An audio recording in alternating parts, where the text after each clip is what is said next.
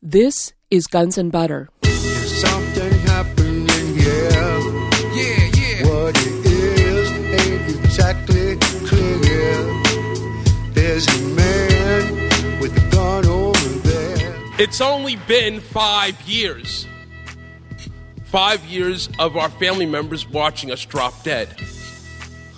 And every time Popular Mechanics calls the people of this movement nuts, these propagandists, professional liars and tools who cannot, even by any stretch of the imagination, be considered journalists, strike another nail into the coffin of another rescue worker.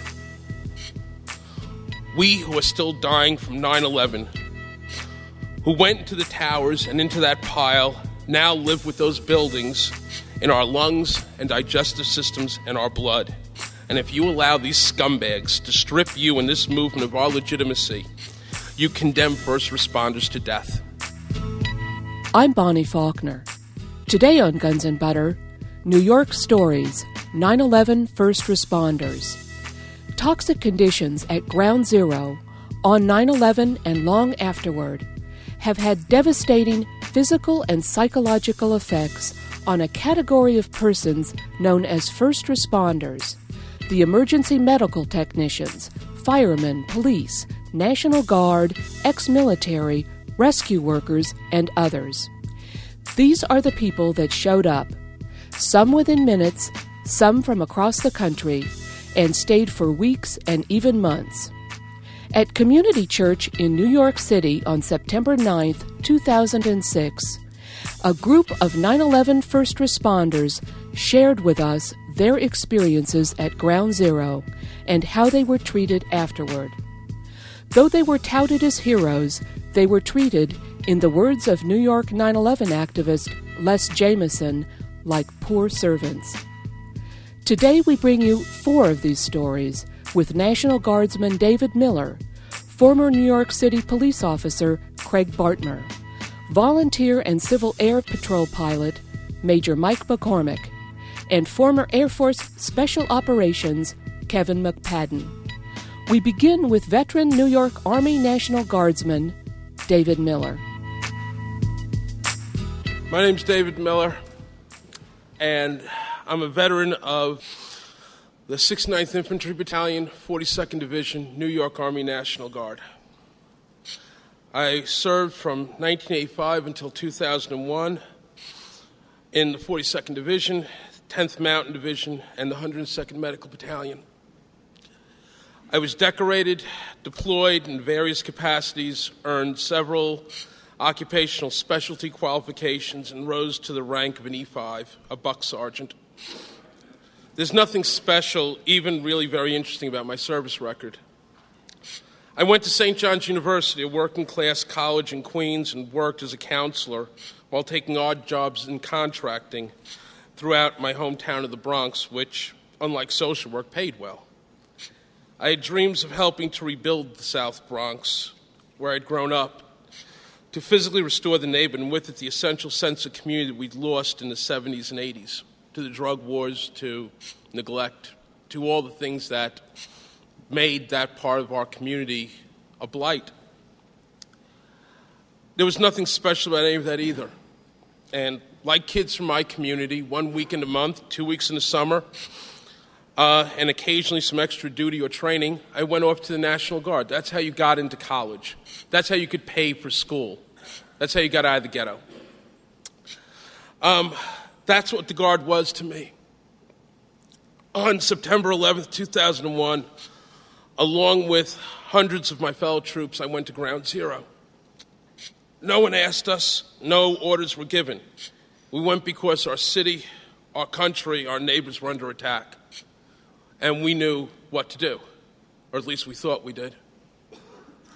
I came home 10 days later. I won't tell you about the vivid images of Ground Zero, there's no need to. If you were there, you know. If you weren't there, there's no need to talk about it. I want to tell you tonight about the people we call heroes, about the people in front of you, about the people you've read about in the newspaper for the past week who were invisible for the past 5 years, about the people who we applauded and put up banners for and wrote songs about and put into music videos and put movies on about and forgot about. That they were abandoned in their hour of greatest need and are still in growing numbers living in terrible physical and economic circumstances as they struggle with the carcinogenic effects of the toxic chemical soup Ground Zero became. That they still have the dignity and courage and even now fight like hell to save innocent lives, even as so many of us are dying. How many people in here live in New York City? Okay. Take a look at everybody with their hands up. If this room was full of rescue workers, I'd like to show you all something, but I need your cooperation. Will you help me? Can this side of the room, everybody stand up? Everybody on this side, if you're all rescue workers, will be dead in 4 years. Thank you. You'd all be dead in 4 years. That's our statistics. That's what's happening. In 7 years, it doubles.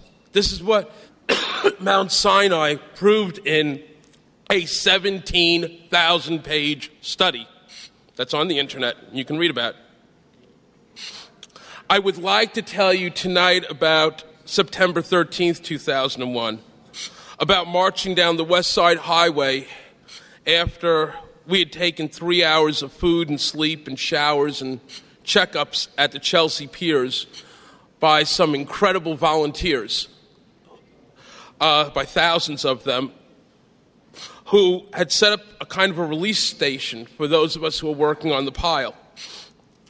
And we, on September 13th, we marched back in groups of twos and threes at first, and then dozens until there must have been more than 200 of us, carrying ropes, ladders, tools of every kind back into the smoke and the poison and rubble where we reached an intersection with hundreds of civilians cheering us on.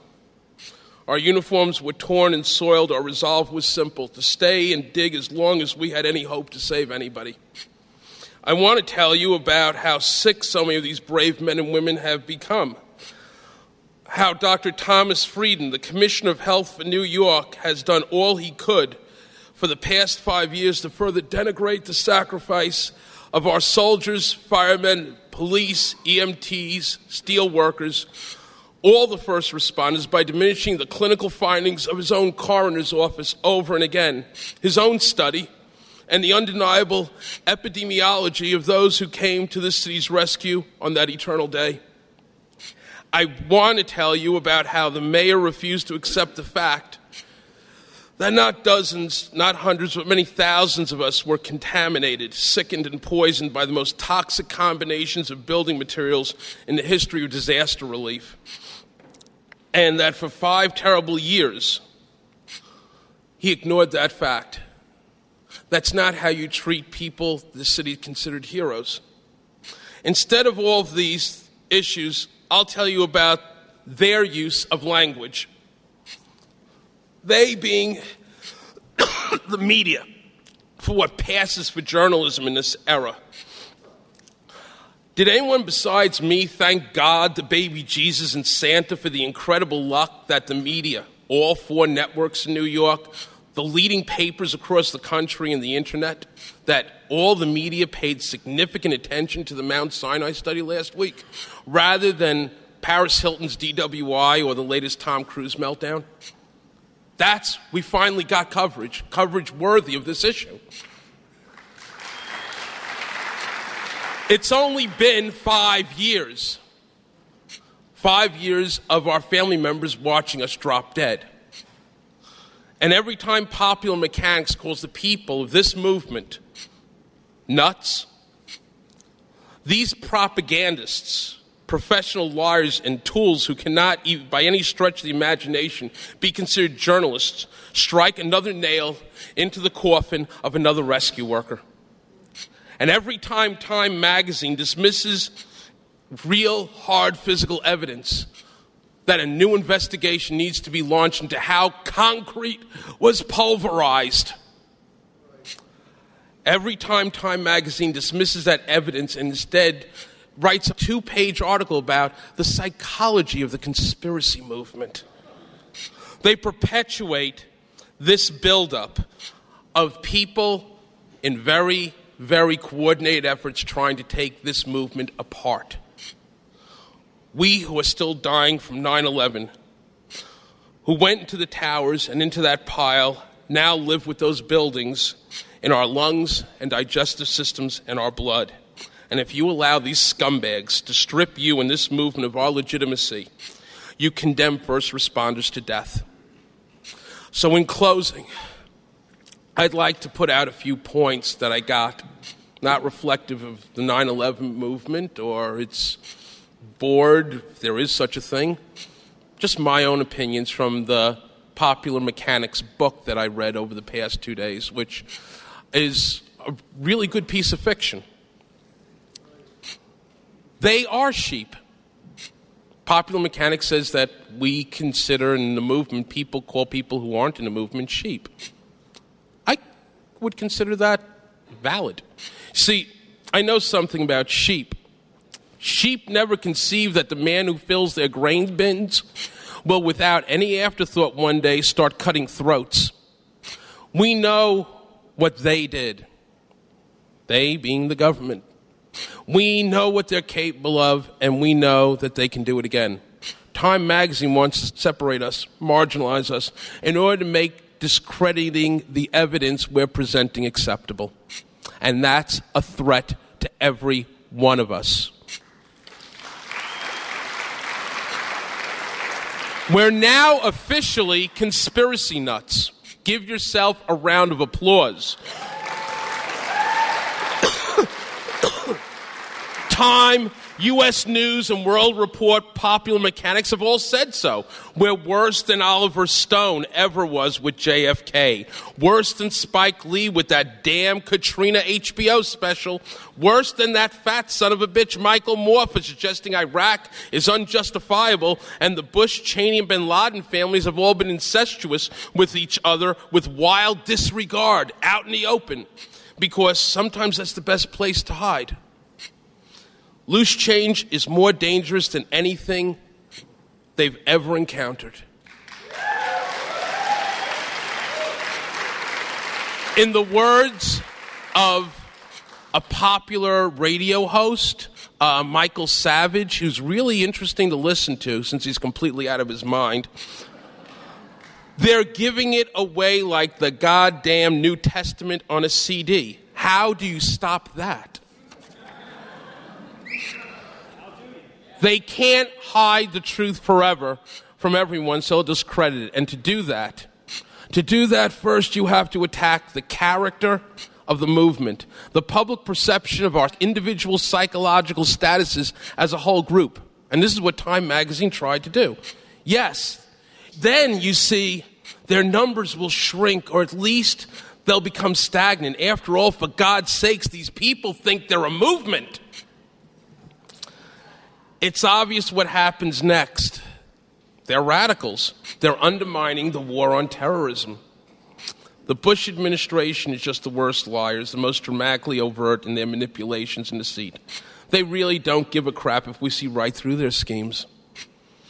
Johnson, Nixon, Reagan, Bush, even Clinton tried to hide dirty laundry with the first establishment, though, of a genuine American dynasty, the dynasty that would have been established if maybe the Kennedys hadn't, for generation after generation, gotten blown away.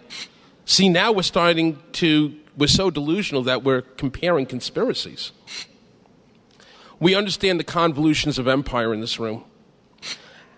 How was the concrete pulverized?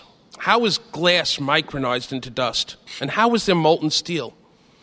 But a passport survived. What were those explosions reported by the FDNY?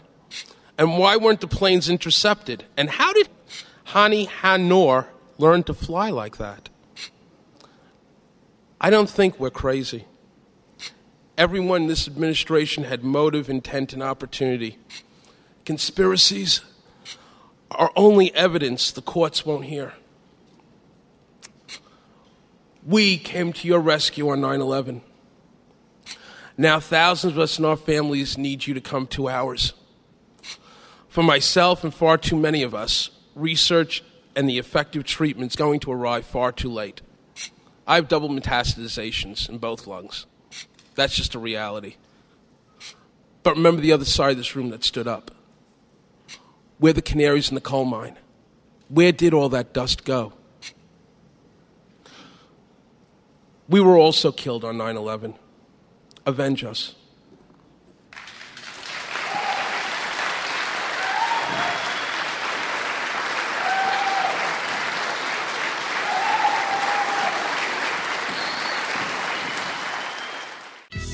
You've been listening to former National Guard Sergeant David Miller. Today's show, New York Stories, 9/11 First Responders. I'm Bonnie Faulkner. This is Guns N' Butter. We continue with ex-New York City police officer Craig Bartmer. My name is Craig Bartmer. Some of you may know me from the internet phenomenon called Nice Base. I go on there by the nickname Craig 9/11. I'm an ex-New York City police officer. I joined the NYPD in 1995, and I served until I left the job after 9/11 in February of 2002. Like so many others, I melted 5 pairs of work boots working at the pile at Ground Zero for over a month, until I collapsed one morning in October of 2001 on my way into work. I spent nearly a month in St. Vincent's Hospital, recovering from respiratory complications directly related to working in the air at Ground Zero. Recently, I was diagnosed with pulmonary fibrosis due to the collapse of part of my upper left frontal lung lobe and scar tissue in both of my lungs. I also suffer from severe post-traumatic stress disorder, and this debilitating condition has kept me from even leaving my home for long periods of time. I'm in therapy every 2 weeks for this, and I struggle with it daily. To this day, it keeps me from holding any form of gainful employment. I've tried with limited success to find a job since I left the police department, and those that I have found, I have lost, largely due in part to my PTSD and the difficulty I have in socializing with others based on my need to speak about 9/11. I speak all the time about issues, and my inability to hold my tongue gets me in trouble. Thanks. That's what brings me up here before you tonight. I don't want to bore anybody else with my details, but I just wanted to outline some of my experience and let you know who I am and where I'm coming from. Another real reason that I'm up here speaking before you today as a member of the growing 9/11 truth movement is I'm concerned that we're not being told the truth by the government and media about the events of 9/11, period. That being said, I'd like to address some important issues that I believe relate directly to the 9/11 truth movement. I'm concerned that we're not being told the truth by the government, and I'm concerned that the truth that we're all trying to report is hurting us too sometimes. Nearly all of us in the truth movement love our country enough to demand answers about what we see as lies and cover-ups by our own government, so much so that we're willing to do whatever it takes to get our message heard. For me, that is a small part of the problem facing our movement. I'd like to address the word truth as it relates to the 9/11 truth movement. They say the truth can set us free, and sometimes it's said that the truth can keep us in the dark, too. I'd like to make it clear that although many truth movement members are indeed helping us, I also believe that some of the truth movement is actually hurting us.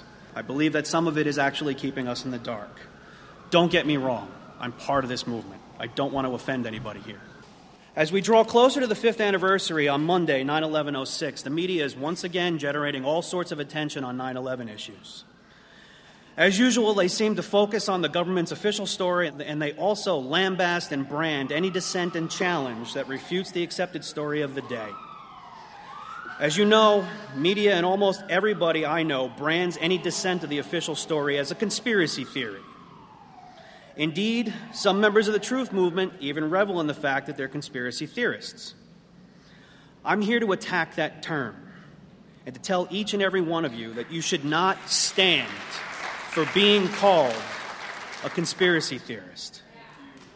You should not stand for being called that if you have checkable facts to back up what you're saying. I am not, nor have I ever been, a conspiracy theorist. Labeling yourself as such or being labeled by anyone else as a conspiracy theorist is doing our entire movement a great disservice.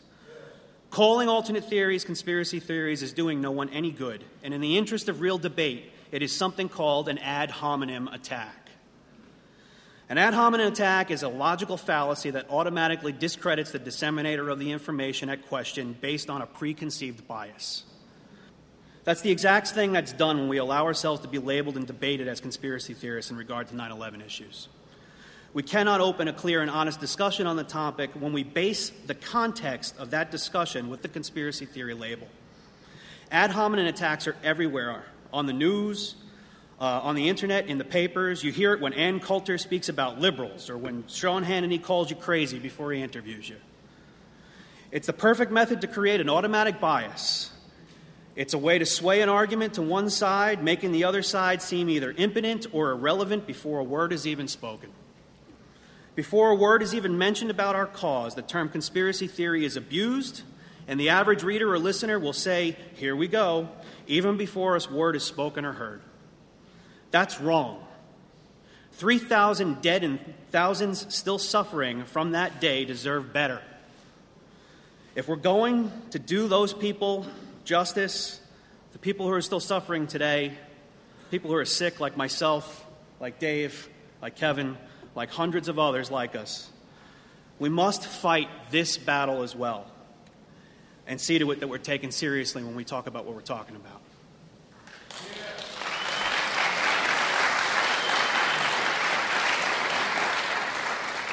People also cite experts with far greater academic acumen than I have, who use information based on scientific method and applied physics and years of study in a given field that directly relates to the observed events of 9/11.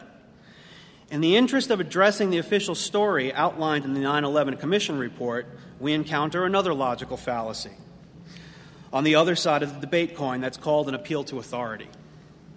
This second logical fallacy supposes that because of true or reported credentials that the expert making an argument and disseminating accepted information is automatically correct. I cite people's faith in the government's official explanations just because they support our president or our country as an example of this second type of logical fallacy. If we are to be taken seriously and we are to be respected in our search for the truth, we cannot allow ourselves to fall prey to either one of these logical fallacies. We have no need to do so either. We have a treasure trove of demonstrably false information and easily confirmed evidence that is ignored because of the conspiracy theory label. Members of this administration claimed on tape behind a government podium that no one in our government saw this coming. Yet the mayor of San Francisco was warned 8 hours before he flew on 9/11. Dick Cheney himself was running war games on that day. Have you ever seen a photo of that plane on the tabletop model of the Pentagon? You seen that picture? That was taken in the year 2000. We never thought about planes being used as weapons, though. Dick Cheney was in charge of NORAD on that day. That can be proven, but it's ignored. Where is the media outrage? Where's the media inquiry? Why? Why, for the first time in history, was a civilian member of our government in charge of NORAD? These facts are proven but can be ignored. Stock market records indeed show a large amount of money being pulled out of American Airlines stock and put options the day before the event. Why hasn't that been investigated more fully? Why are the hundreds of eyewitness accounts of explosions preceding and during the collapse of all three buildings on 9/11 ignored? I myself ran from Building 7 as it fell, and I heard with my own ears what sounded like a rapid succession of explosions while running. We can rebuild plane crashes completely with debris recovered by divers from the ocean, but we cannot even produce a single piece of steel from the World Trade Center, steel that hasn't already been melted down and fabricated into something else, to examine it because the stuff was shipped out of the public eye so quickly, and some of it's in China, for Christ's sakes. There's no mention of those facts in open debate in any major media source that I see. We have the bold-faced lies told by the EPA in the city of New York and the CDC. The CDC said the air quality at Ground Zero was perfectly safe and no worse than secondhand smoke. Yet 20-something first responders have died in the last year due to respiratory illness directly related to that safe air. I'm sick because of that. No more dangerous than secondhand smoke air. Where's the outrage and the highlight of that? You're starting to see it now. Where you can see one lie, there's usually others. Bombs in the building and demolition theories are fine and worth noting. But that truth can only be produced through honest and impartial investigation. I say that again. Honest and impartial investigation. Investigation that is devoid of bias. Those truths can come out in the wash after we have this independent investigation done. We already know that we went to war on a lie, and you're telling me this government is to be afforded credibility in any matter pertaining to 9/11? Hogwash.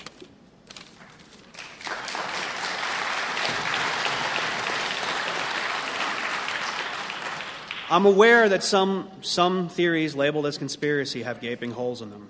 I'm also very much aware that the government's theories have holes in them as well. With those two facts, it's obvious a new investigation is needed, but that need is ignored and swept under the rug. That need is ignored when we in this movement separate ourselves into camps full of what we believe. Belief is not important here. Investigation and illumination of ignored information is what is important. Again, I will say I'm not crazy, nor am I a conspiracy theorist, nor are many of you sitting here listening to me today, or many members of the truth movement across this country and globe. I am a trained ex-law enforcement person who does his homework and who wants a real investigation done because of what we have now, the 9/11 omission report, is not real investigative work. It's loaded with bias written by people with definite conflicts of interest. For the record, in regards to the official 9/11 omission report, 3,000 dead deserve better. There absolutely is something up about the events of 9/11 that we are not being told, and that truth is inalienable and needs to be uncovered by a new and impartial investigation. Each month we are exposed to new theories. Some of them are indeed crazy and irrational, but not all of them are. Now is not the time to be claiming that there were no planes, because I saw plane parts with my own eyes that killed people. I mean, I looked at there was an airplane engine on Church Street with a smear of an ex-human being under it. There were planes there. I'm a guy who's still suffering from the events of 9/11, who's fed up with this being turned into a circus and who just wants justice. We see injustice everywhere we look in this fight, especially when looking at the administration that's currently in office, that I supported at one point. We spend $1.5 billion a month in a war overseas started on a lie, and we cannot fund our own citizens' health care? We can't even help first responders to the attack on 9/11, 70% of which are seriously ill, myself included. What does that tell you? I know what it tells me, that war and killing people overseas is worth investing in. And our own people, even ones once hailed as heroes, are not. In closing, I'm going to give you a quote from one of my heroes. "We must not confuse dissent with disloyalty. When the loyal opposition dies, I think the soul of America dies with it."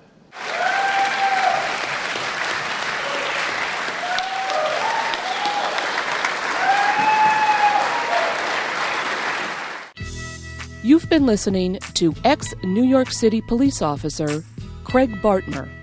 Today's show, New York Stories, 9/11 First Responders. I'm Bonnie Faulkner.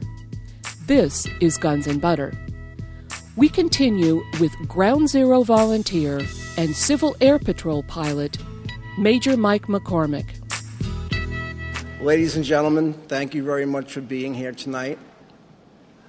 As I look out in the audience, I do not see audience participants, but I see extended members of the 9/11 family.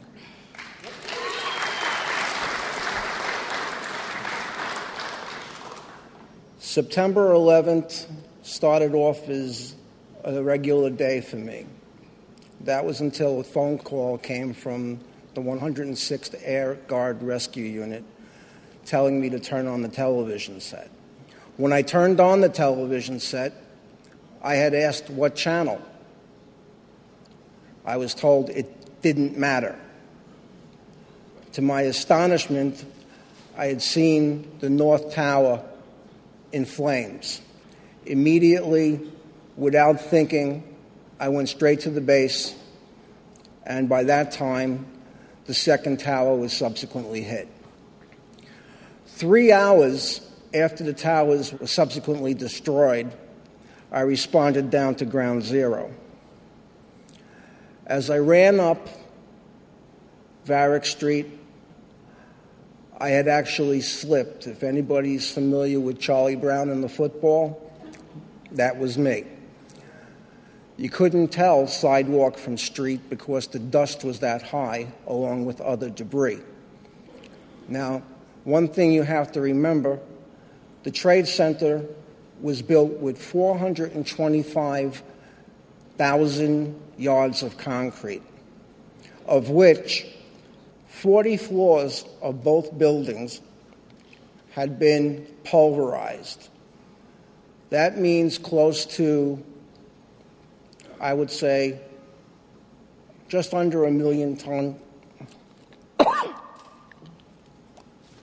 excuse me, just under 1 million tons of concrete dust was vaporized and made airborne. With this, there are hundreds and thousands of people now sick.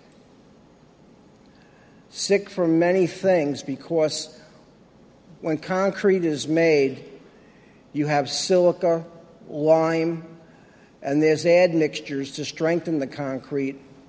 There's hardeners, there's plasticizers, and they're all hazardous materials.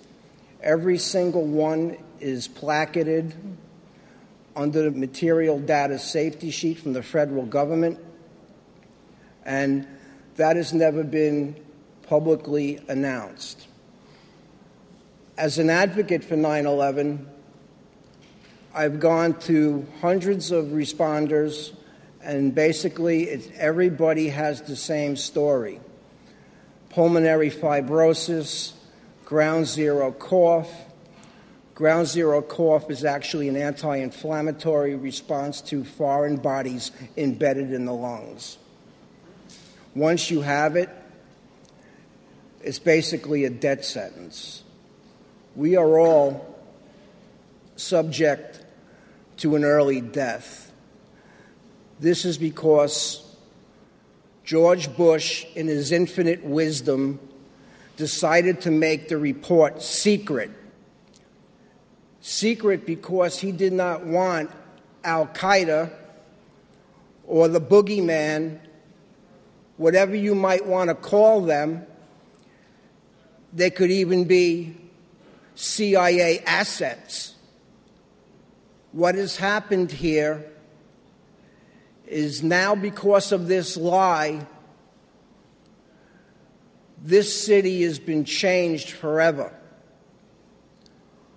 Unfortunately, because of this lie, hundreds of people will die, terrible deaths, and the worst thing is, this country is known for its generosity.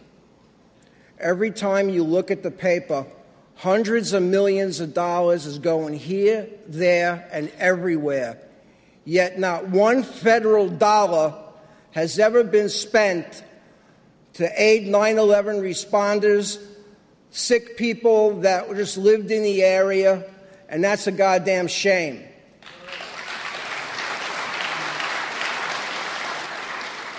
You know something?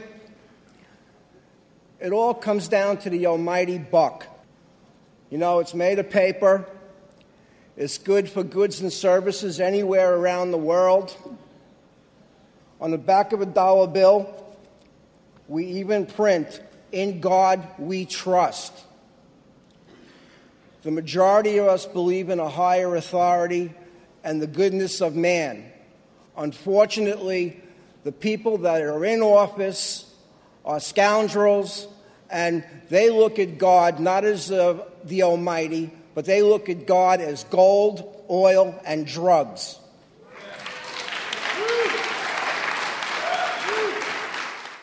As of April 2006, what's not known to the general public is that your grandchildren's grandchildren will be paying off a loan to Red China. The war on terror is being financed by China, and it's over $257 trillion. That's a lot of dollars. And these people will not raise a finger to help. There is actually $1 billion in a fund for 9/11 responders. Instead of taking care of sick responders, what they have done so far with Mayor Bloomberg at the helm is Mayor Bloomberg has spent $40 million of that $1 billion on denying claims. This is a real American for you. A month ago, I had gotten a report that was deemed secret.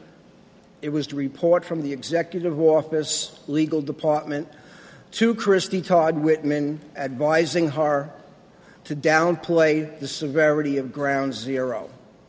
It was deemed secret because George Bush did not want anybody to know the severity of Ground Zero. Now, that's pure unequivocal bullshit. Bottom line is, any TV that you can put on with any channel showed the target totally destroyed.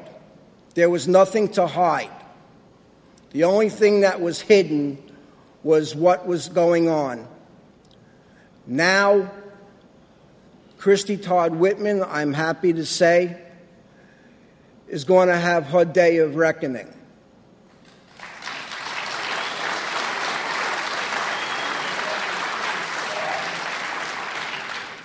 They all deserve to be put on the carpet. It is time for good Americans to take back this country. Unfortunately, under the guise of Homeland Security, federal agents, Central Intelligence individuals, NSA, you name the acronym, I would say a good 80% of all agencies involved are Manchurian candidates.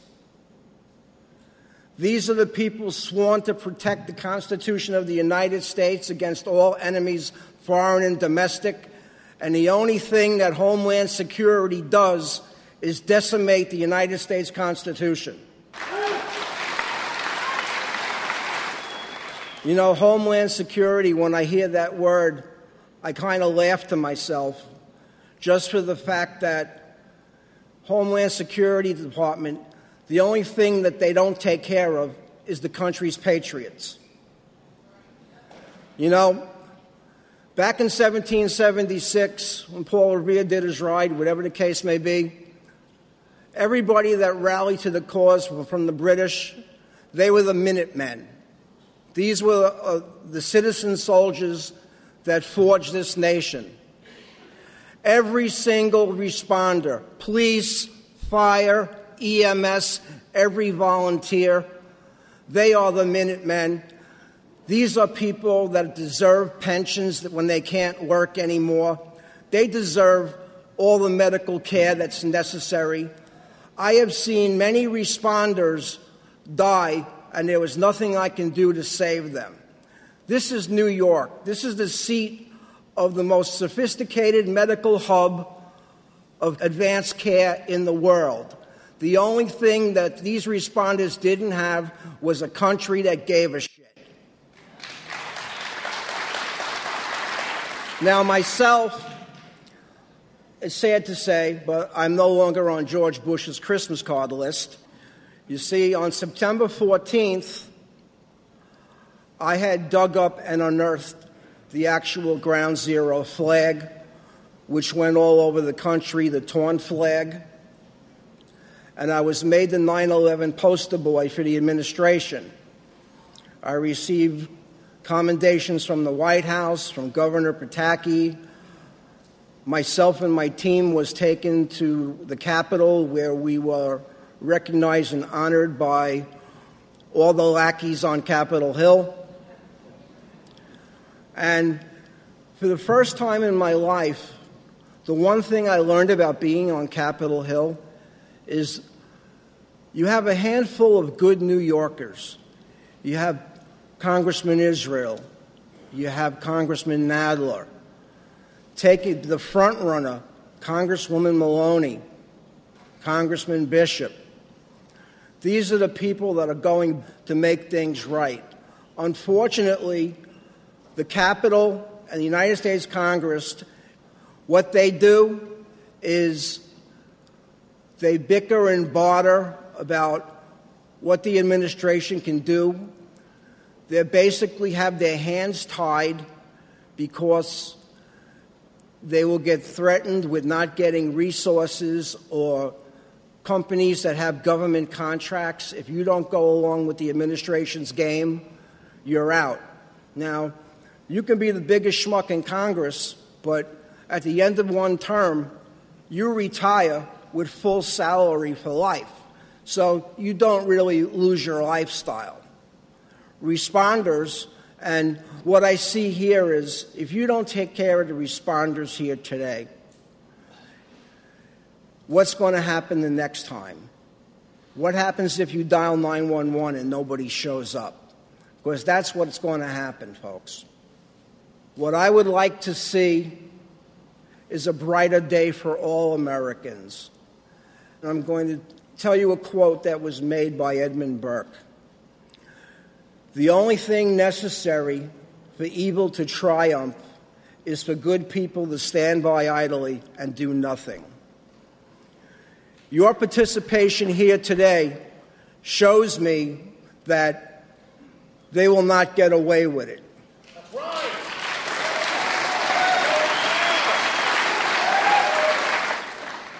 You know, prior to 9/11, I ran incident commands at the last four major air crashes in New York. That kind of made me an expert, and that's why the Guard called me. Now, I had been out on workman's comp, and because I went down to Ground Zero, because I have a lot of friends that were missing, the government played on the responders. The government knew that the responders had a code of ethics where no man gets left behind. Everybody went into hell, and they paid for it exponentially. United States government had hired me to work out on Plum Island. I did emergency services and mop-up with the most dangerous pathogens on the planet that do not have cures. I know what I'm doing. I'm a distance learning facilitator for the Department of Defense. What I have seen down at Ground Zero is unconscionable. The government immediately could have sent physicians from USAMRIID to help the doctors at Mount Sinai because these guys were flying blind. Alex Jones here, he's filmed many drills in his area where he lives. This is done constantly, but this is done to suppress the American public. This is not done to help them. I have a close friend that lives next door. He builds the secret jails, and I've seen one myself in Brooklyn. This is to decimate the Constitution, take away your right to bear arms, suppress the media, and allow nothing to come out that shows any negativity on the government, and that has to change. People have to take back the country.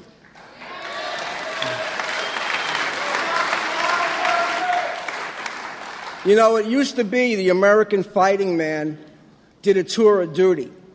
In Vietnam, the day he stepped off the plane, a tour of duty was 1 year. In his infinite wisdom, George Bush circumvented that tour of duty. He cons people into joining the military. And at the end of that year's term, all he does is he changes the mission from enduring freedom to enduring bullshit or whatever it is. And every day that he changes the name of the mission, the clock starts over again. You have soldiers that probably won't come home for 10 years. Now, I'm glad this is the end of his term. Hopefully, Christie Todd Whitman will not go to court until after the president's term, because the outcome will be bittersweet. It is sure as hell that she'll be convicted of crimes against humanity, treason, just to name a few. However, if Bush is behind the catbird seat, the only thing he's going to do is pardon her. That can't happen. We cannot let it happen.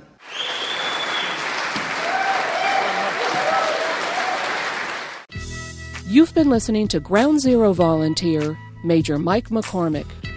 Today's show, New York Stories, 9/11 First Responders. I'm Bonnie Faulkner. This is Guns N' Butter.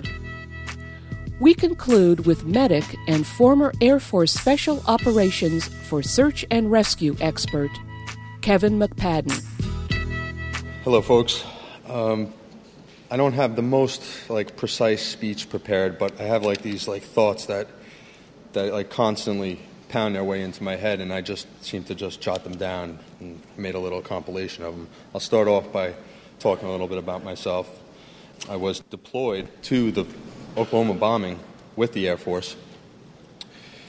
I was the second wave of medical response coming out of Shepherd Air Force Base in Wichita Falls, Texas. After all the medics were working 12-hour shifts and they got burnt out about 6-7 days later, we came in to take up the slack.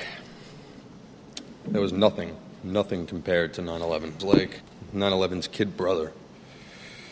The day before 9/11, I was laid off as a network engineer working for Falconwood Corporation, which is based out of the World Trade Center. I felt like I was going to just sleep in the next day. But, an empty plate on my nightstand and a glass of water vibrated and fell right off. It's like, what the hell is that? This is a New York City earthquake? Wow, I finally got to live through one. No, it was much worse. It was like an earthquake. Came outside. I went to the answer machine. All these incoherent messages are on the answer machine. I was like, what the hell's going on? I just heard, turn on the TV. I turned on the TV and knew that I had to do something. I ran out of the house, out of the apartment building. There's people crying in the stairwell, people crying out on the street. I was like, what the hell is going on here? It was surreal. It was surreal from the start, immediately. I went to local stores. I got equipment that I could procure, tools, anything that I could put together, food, and I just ran over the Williamsburg Bridge and ran downtown. Actually, I ran to Vesey and Church, I believe it was, where I was staging with the Red Cross, and that wound up being a lot of bureaucracy and nonsense. But even then, they said, hey, you got to stay behind this line because they're thinking about taking this building down. They're not sure if it's stable or not. So they were holding a line off because they had knowledge that something was going to happen. Well, they pushed us back a little bit, and about 15 minutes later, a couple minutes later, they started calming down. They let the border through. People started coming back out into the street. We watched 5 New York City buses jam-packed with people wanting to do search and rescue head down there towards Building 7. People walked out into the middle of the street to see these people off, like Bon Voyage. And right then, Building 7 came down, and it was a stampede. And people were just mowing people over, just trampling. I picked a woman up off the ground, and I thought I maybe touched her the wrong way, and she turned around and took a swing at me. And I said, no, you got to run that way, run like you never did before. I actually gave her a little kick in the rear. It was about 3 or 4 o'clock in the afternoon on the 11th. I'm not sure exactly about the time, because I was there for 4.5 days, and all I could really attest to with time is that I woke up 3 times, and everything else was just full steam ahead. I'd worked by myself over the night on 9/11. I actually found some kids that found some tractor trailers filled with supplies and food and cigarettes, and we passed them out. We unloaded some tugboats. I got frustrated because I had medical training and knowledge, and I wanted to put it to use. And I went around and went to the doctors, got their wish lists. I barged into St. Vincent's Hospital. There was a big friggin' scene, wrestling with the security guards and whatnot. Called me a drug addict because I was like crazy. And he got pinned up against the wall. And then the nurses gave me the medical supplies.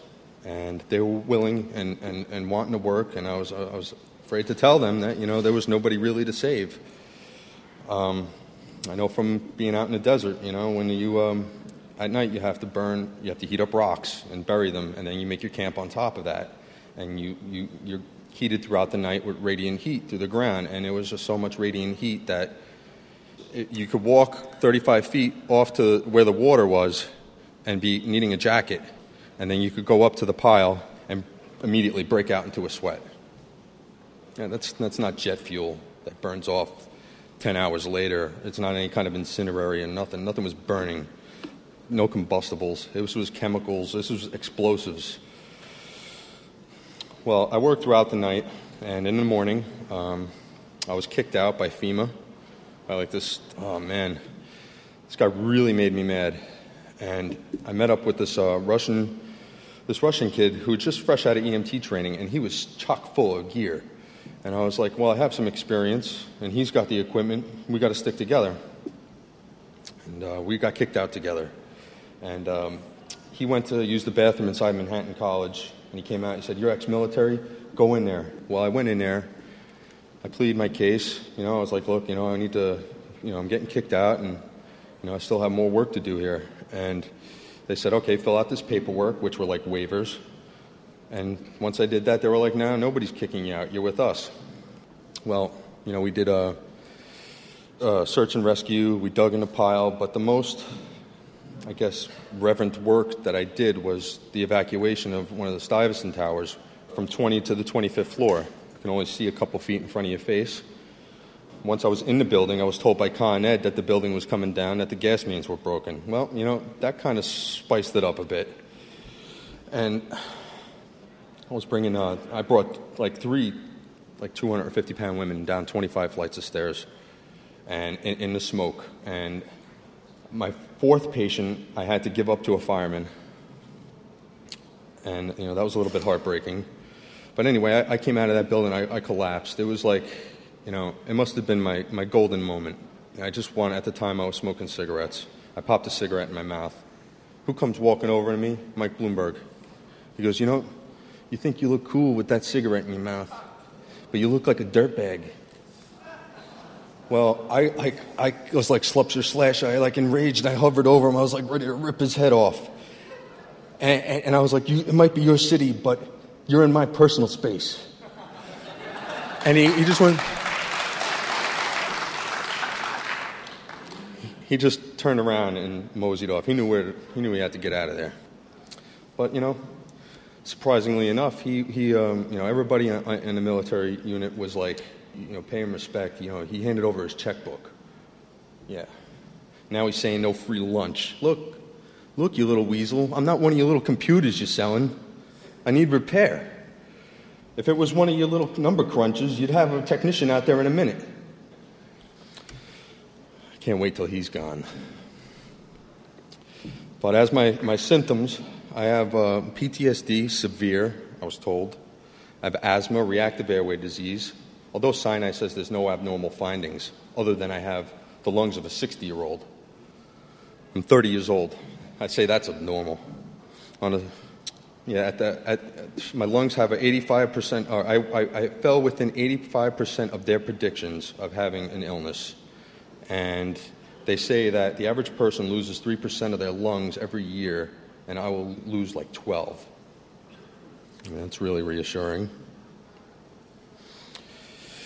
This is a gross miscarriage of justice, and the government and the state are despicable. Our country has been taken over by these nasty corporate giants, and they've seemed to give our government HIV. And us in the truth movement, we're the white blood cells. We're the ones holding it back, suffering from a bad infection. Abe Lincoln stated that we have the right to overthrow this government at any time. Well, you know what? I'm waiting. I hear people talking about suicide and whatnot. Don't. We need you back in your hands. This at the time was near. Thanks, all.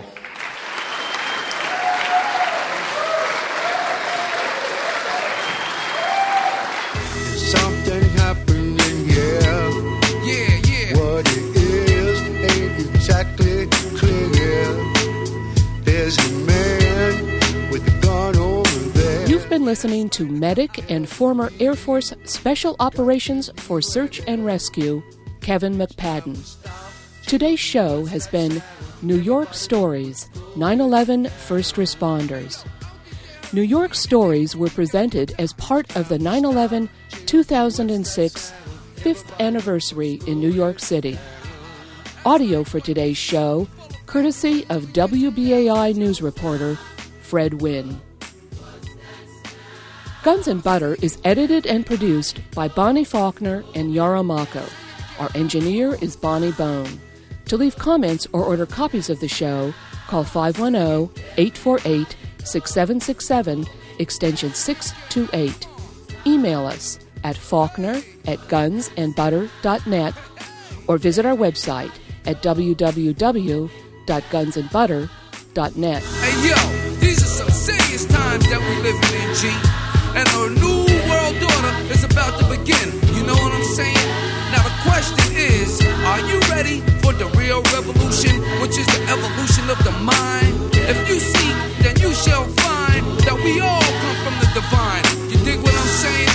Now if you take heed to the words of wisdom that are written on the walls of light, then universally we will stand, and divided we will fall, because love conquers all. You understand what I'm saying? This is a call to all you sleeping souls. Wake up and take control of your own cipher, and be on the lookout for those spirit snipers trying to steal your light. You know what I'm saying? Look what's inside yourself for peace. Give thanks, live life, and release. You dig